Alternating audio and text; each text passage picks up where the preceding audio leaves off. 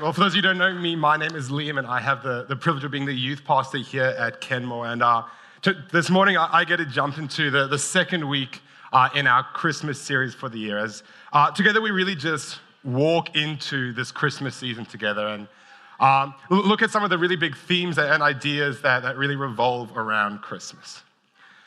And, and look, this, this morning, I sort of want to preach a very different sort of Christmas message.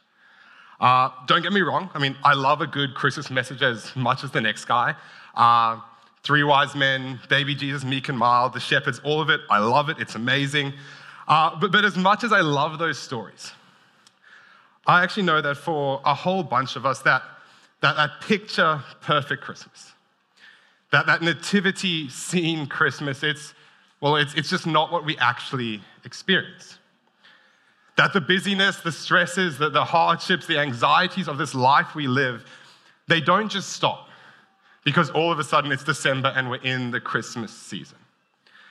Uh, that, in a whole lot of ways, Christmas can actually amplify and bring to the surface some of the, the issues we've been putting off for the rest of the year. And, and so, what that means is that for a whole bunch of us here this morning, Christmas this year is actually going to be kind of hard. And because we do focus so much on those Christmas stories that we all know and love, uh, I think what that means is we actually forget that the very first Christmas, well, it was pretty hard as well. It, it was a messy event. Uh, that, that Mary and Joseph, they, they weren't this mature couple who were ready to, to take on a child, let alone the Son of God. Uh, and, and, you know, the whole nativity scene, the birth of Jesus, it, it, was, it was in a stable. I mean, there would have been mud, there would have been hay, there would have been dirt. It, it wasn't that like nice, clean image we have in grandma's nativity set. It, it would have been messy.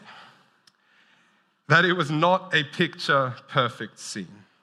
That it wasn't what either Mary or Joseph would have chosen if they had had the choice. That in a lot of ways, the first Christmas was an impossible Christmas.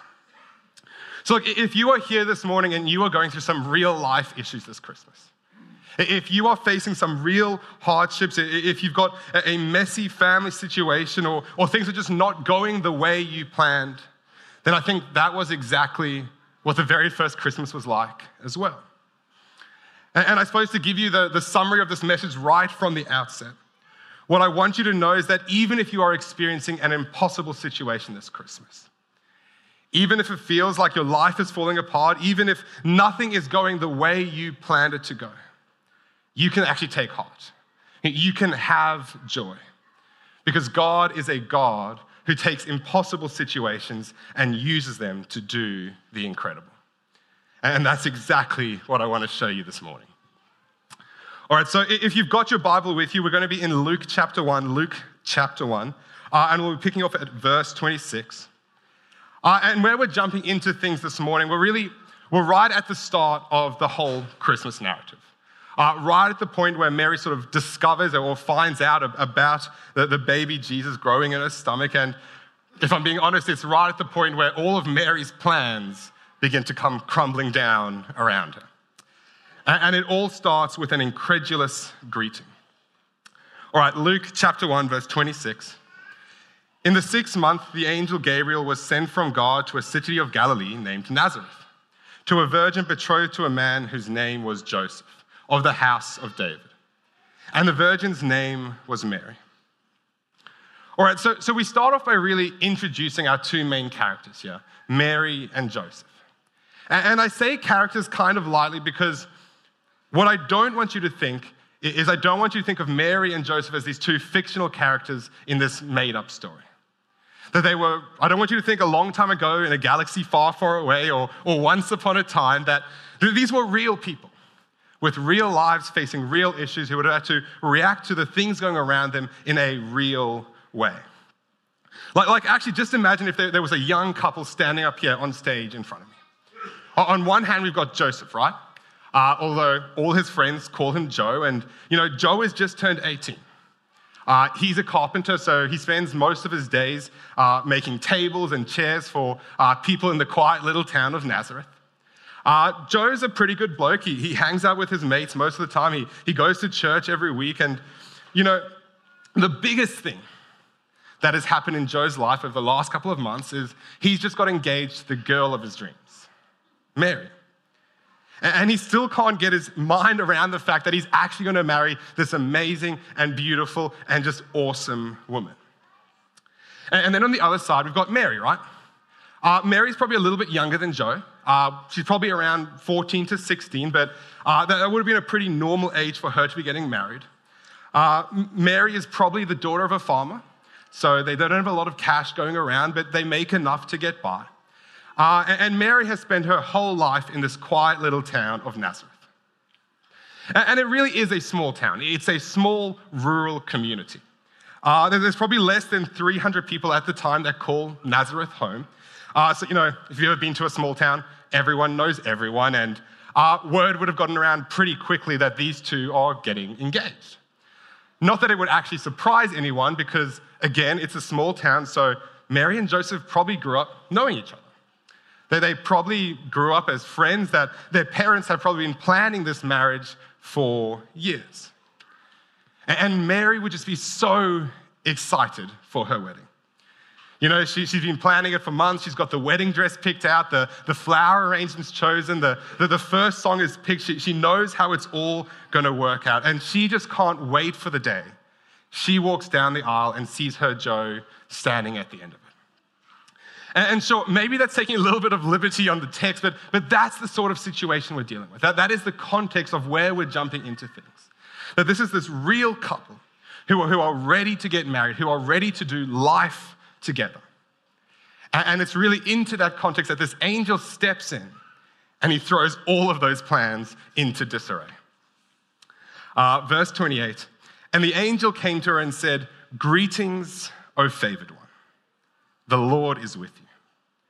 But Mary was greatly troubled at the saying and tried to discern what sort of greeting this might be. And the angel said to her, Do not be afraid, Mary, for you have found favor with God.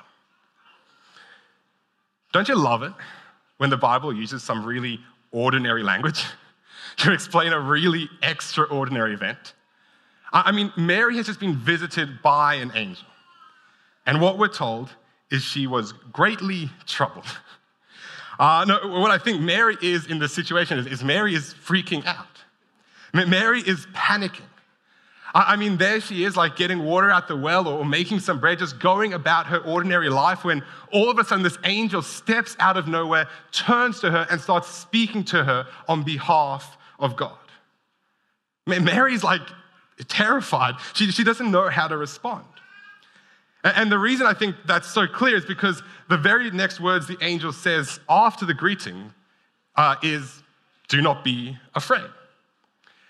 Um, and, and look, there's a reason that every time an angel shows up in the Bible, they start with something along the lines of, do not be afraid. Uh, or my personal favorite, don't worry, you're not going to die. it's because angels are actually terrifying. They, they, they, strike fear in our heart. They, they cause people to get to this place where they feel like they're going to die because they've met an angel. Uh, that, that angels aren't these little chubby babies with diapers and, and wings and little Nerf bow and arrows. Uh, they're not wimpy guys in bathrobes walking around in clouds. They, they are divine and otherworldly beings. They, they are messengers of the Almighty King of Kings and Lord of Lords. That uh, both the Greek word angelios and, and, the Hebrew word malak, which we translate as angel in the New and Old Testament, uh, both of those words just mean messengers that, that angels are primarily messengers of God. And, and so that means when they show up, they show up with all the weight, with all the authority, with all the delegated power of the very same God who made the universe. And when that sort of authority steps into your life and starts speaking to you on behalf of God, I think you are in your rights to be afraid. Uh, but, but look, that being said, I don't actually think it was just the presence of the angel that caused Mary to be afraid. See, what we're told is she was greatly troubled at the saying and tried to discern what sort of greeting it might be. So that, yes, Mary's probably terrified by the fact that an angel has stepped into her life, but she's, she's just as afraid, if not more so, with what the angel is saying to her. Greetings, O favored one, the Lord is with you. To which I think if Mary's anything like me, she's like, favored one, me. I, I think you've got the wrong person. I, I'm not anyone special. I'm not anyone important. I don't have any reputation or power or authority. Heck, I don't even have a cent to my name. I am a no named nobody from a nowhere town. And I don't think Mary would be wrong if that's how she responded. I mean, the angel didn't come to Jerusalem, uh, the, the sort of religious capital of the country. He didn't come to Bethlehem, the, the city of kings. He came to an obscure little village called Nazareth. The angel didn't come to a priest or to royalty or to a wealthy merchant. No, he came to a young, illiterate girl, the daughter of a farmer. That Mary is completely undeserving of what is happening to her. And yet, despite her lack of qualifications, despite, despite the simplicity of her present situation, God chooses to show favor on Mary. And, and that word there where it says, oh, favored one, that word in Greek, it comes from the, the root word charis. And everywhere else in the Bible, we have the word charis. It is translated as grace. That it is undeserved favor, a gift freely given, or a blessing from God. That the angel doesn't rock up and say, Greetings, O righteous one. He doesn't rock up and say, Greetings, O holy one, or Greetings, O perfect one. He says, Greetings, O favored one. Greetings to the one who has received a gift from God. See, despite what the Catholic Church would have us believe, and look, nothing against the Catholic Church, I think they do a whole bunch of things really well, but despite what they say, Mary, she wasn't really different from us. She wasn't this amazing person that somehow earned God's grace.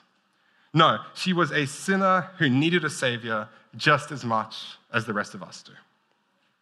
And so it is the grace of God that she's actually receiving this greeting. It is the grace of God that she finds favor in his sight. And can I just say, that is the entire story of Christianity. That Christianity is the story of a God who lavishes his love upon a people who do not deserve it. It is the story of a God who recklessly chases down his rebellious children. That where every other world religion would ask the question, What must I do to earn God's favor?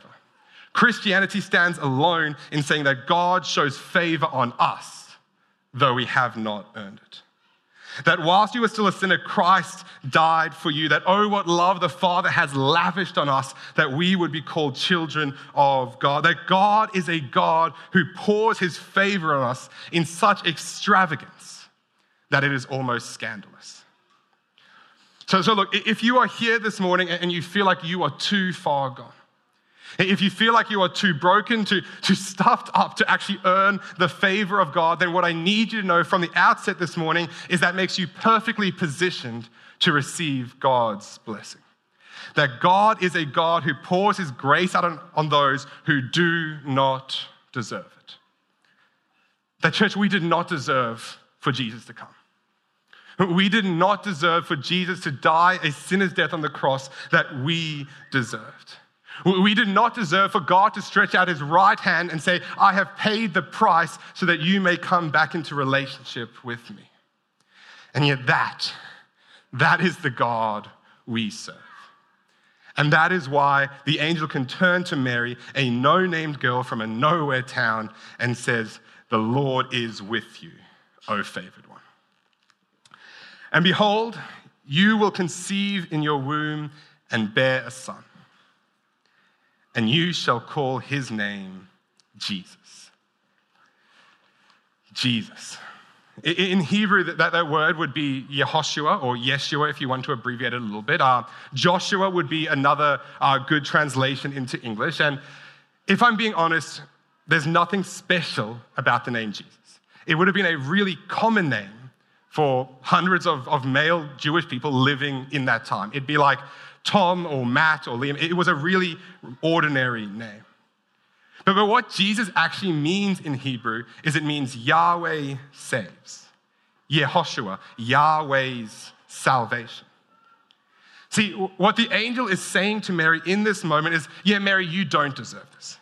That this is the favor of God in your life. You have done nothing to earn this, but because of the grace of God, you will conceive, you will bear a son, and his name will be called Yahweh Saves. That through you will come the Messiah, through you will come the one who will make all the wrong things right in this world, through you will come the one who restores all the broken things. And he will be called great, he will be great and will be called the Son of the Most High. And the Lord God will give to him the throne of his father David, and he will reign over the house of Jacob forever. And of his kingdom there will be no end. That, that Mary, the one that is growing in your stomach, is the one who has been prophesied for generations the Messiah, the anointed one, the root of David and the shoot of Jesse, the suffering servant, Emmanuel, God with us, the Prince of Peace, the wonderful counselor, and the perfect Lamb of God. That Jesus, your son, uh, that Mary, your son, is the one who will take away the sin of the world. That is what the angel is saying by saying his name will be Jesus. And as beautiful and as amazing as that is, I don't think Mary processes any of it. I, I, really think Mary is still stuck on that first line that the angel said uh, that you will conceive and bear a son.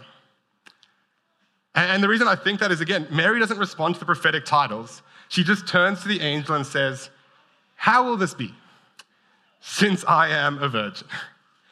Um, and, look, last time I, spoke through this story, um, it was at youth, and all the teenagers laughed at the word virgin because it's how teenagers work. Uh, but, but it's a legit question, right?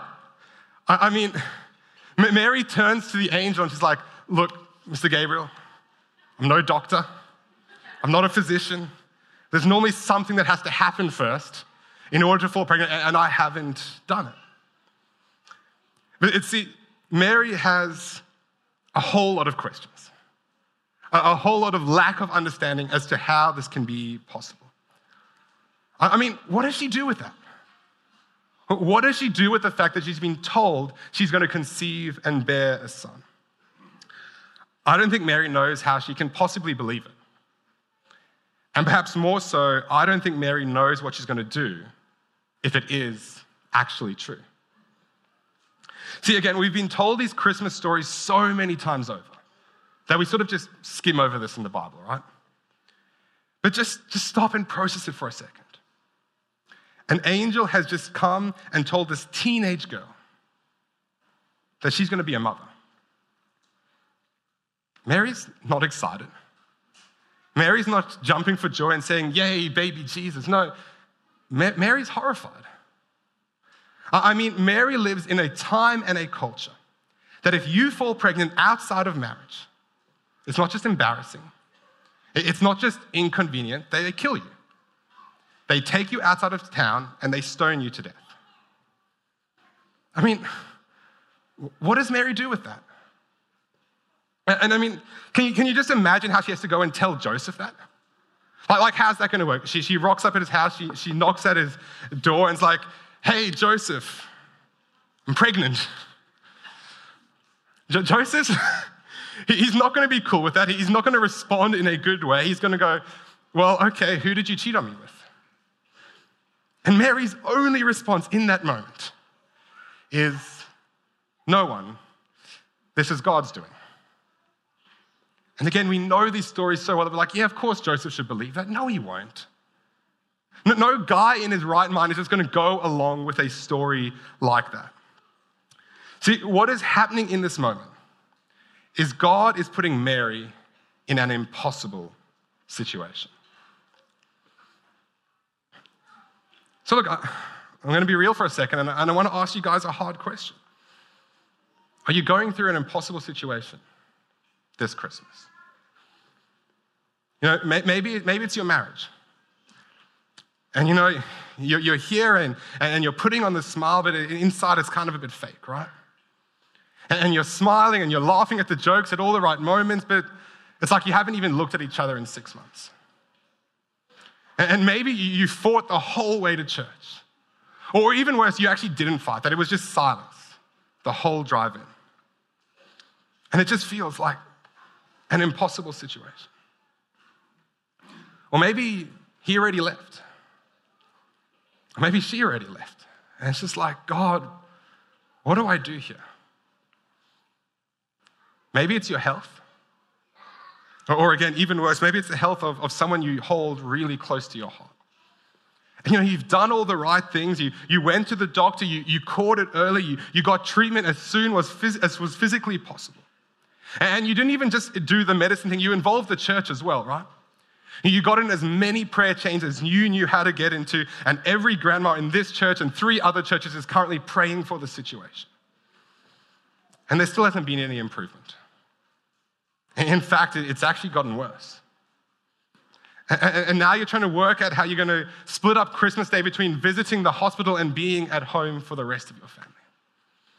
And it just feels like an impossible situation.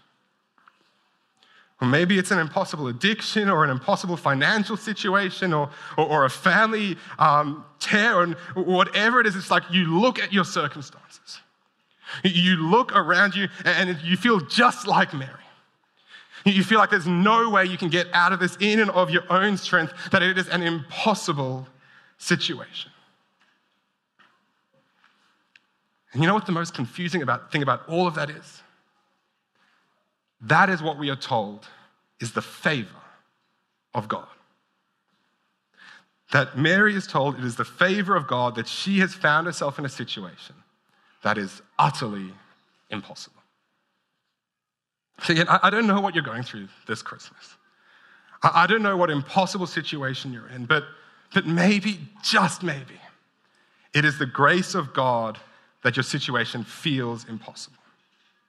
Because maybe that means God will do more in and through it than you ever thought was possible. See, the truth of the matter is, we know how the Christmas narrative ends.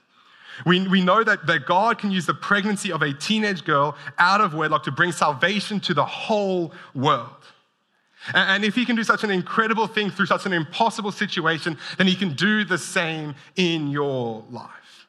That if God can take Jesus dying the most shameful death the world has ever known on the cross and use that to redeem a broken people, then maybe he can do the same in your life.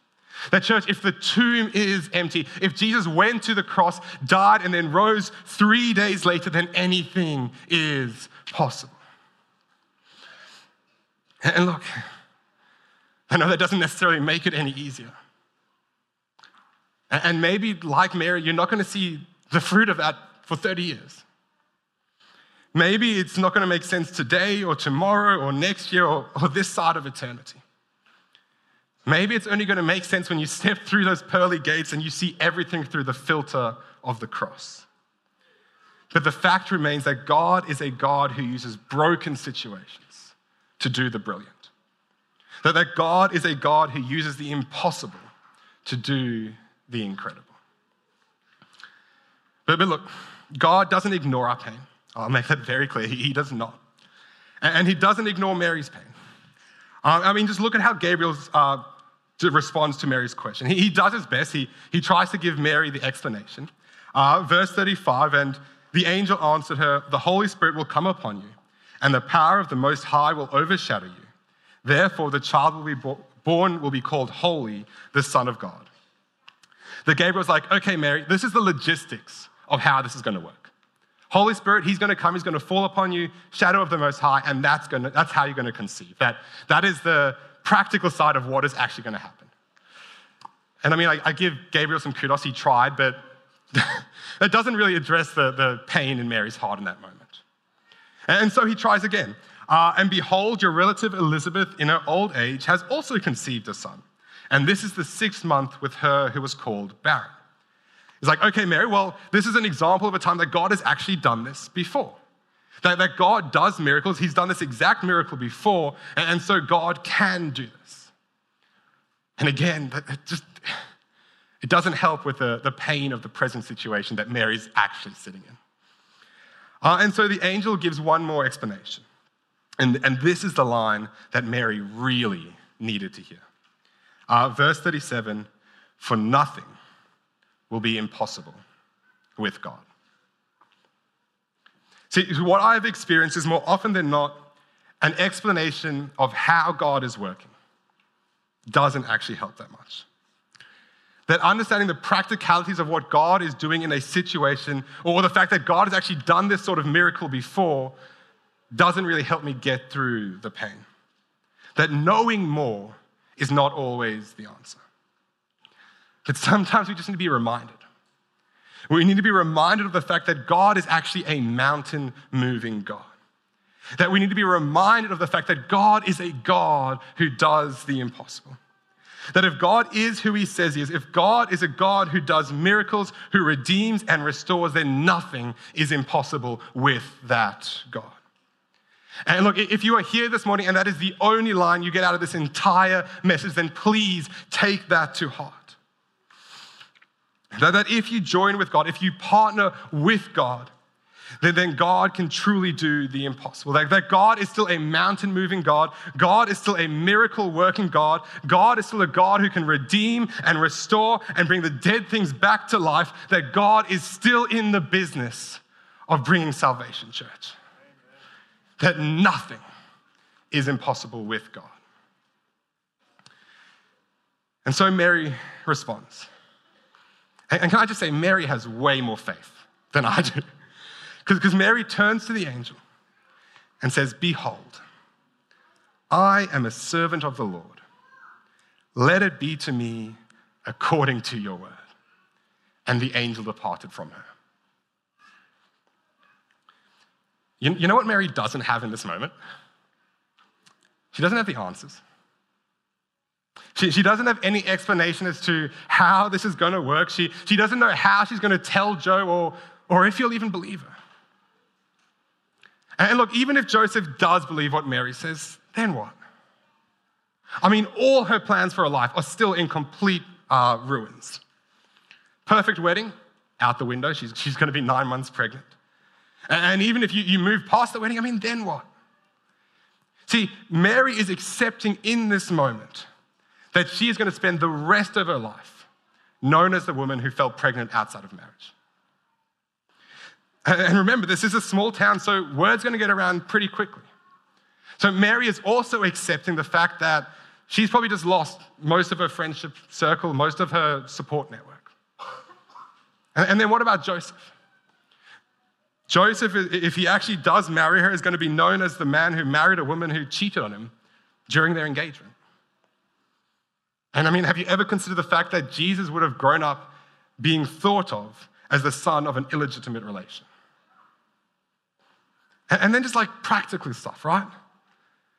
I mean, Mary and Joseph, they weren't ready for a kid. That They weren't in the stage of life where they were expecting this to happen right away. And how in the world do you raise the Son of God? See, Mary is in an impossible situation. And yet she still responds with an incredible surrender. And look, I've actually got really good news for you this morning. You do not need to have all the answers. You, don't. You, don't need to know how everything is going to work out. You don't have to understand how God is using a situation in order to just trust Him. And I mean, that's my story, right? There's a whole bunch of stuff in my life that I don't understand at all why God has blessed me in incredible ways in some areas and then allowed incredible pain and suffering in others. And it's just like I turn to God and I'm like, God, this doesn't make sense. I, don't understand. And I look around at, at, people in this congregation and people in my life, and they're, they're good, godly people. And yet you just see the, the pain and the suffering they go through. It's just like, why, God? Like, like, if you are the sovereign God of the universe, surely there is a better way you could have done this. Surely there was an easier way to get through this. And yet, knowing and seeing all of that, I still believe that nothing is impossible with God, that, that, that we just have to submit to Him and say, Behold, I am your servant. And so, look, as, as we close off this morning and uh, the band can start coming up, again, I really don't know what you're going through this season. I don't know the pain you're experiencing or the, the injustice that, that you are going through that you just feel like yelling out to God about. But, but I think there, there are three really quick things we can take away from how Mary responds, three positions of the heart that you and I need to take as we go through those dark nights of the soul. Firstly, Mary trusted. Mary trusted that what the angel said was actually true, that nothing is impossible with God. In other words, Mary had faith. And I don't mean that, that Mary felt good about the situation. Uh, that faith is, is not a feeling, it's not saying, I have peace in this moment. Because I can guarantee that Mary is about as far away as peace as you can possibly be. That faith is not merely feeling good about God, but a conscious choice to obey His word when He says, Trust me. That choice has nothing to do with mood, but is a deliberate act of laying hold of the character of God. That faith is looking at your crumbling marriage and trusting that if Jesus rose from the grave, then He can bring that dead relationship back to life. Faith is looking at the impossibility of your loved one's health crisis and trusting that God is a God who is working all things for the good of those who love Him and are called according to His purpose. Faith is looking at your addiction or your financial situation or your broken family and saying nothing is impossible with God. And when you get to that point, when you have a faith like that, the, the thing it leads to is it leads to a place of submission that Mary submitted. And look, if I'm being honest, this is where most of us go wrong, right? That we can sort of mentally assent to the fact that God can do something. It just, we get so caught up in, in trying to do it ourselves that we don't let Him.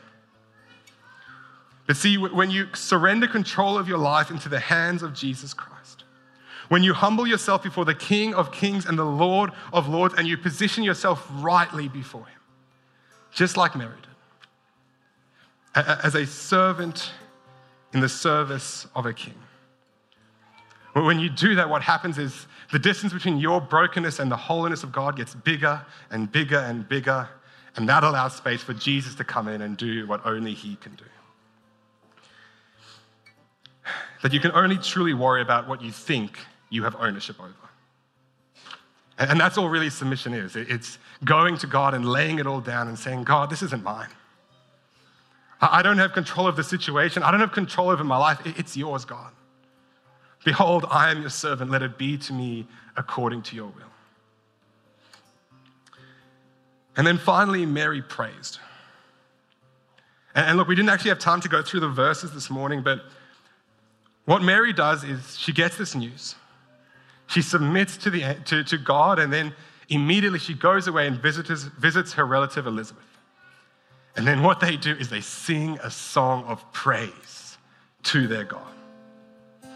That even though Mary doesn't understand, even though it makes no sense to her, she praises God. That each and every one of us need to turn to God in the middle of the storms of our life. And just like Job, we need to cry out, though he slays me, yet will I praise him. And look, that, that isn't just singing songs, but I do think that's a huge part of it. It's, it's just coming to this place where we become aware of who God is. And really, that, that is a huge part of what praise and worship does. That as we fix our eyes upon Jesus and look full at his wonderful face, that the things of this world will grow strangely dim in the light of his glory and grace. So, church, that, that is how we're going to finish tonight. I'm not going to close in prayer. I'm not going to do anything. We're just going to get up and no matter where you are in your life right now, no matter the pain you are experiencing, I'm just going to invite you to stand and worship your King with all that you have. That you sing a song that is louder than the pain you are experiencing. That you worship God even though it makes no sense.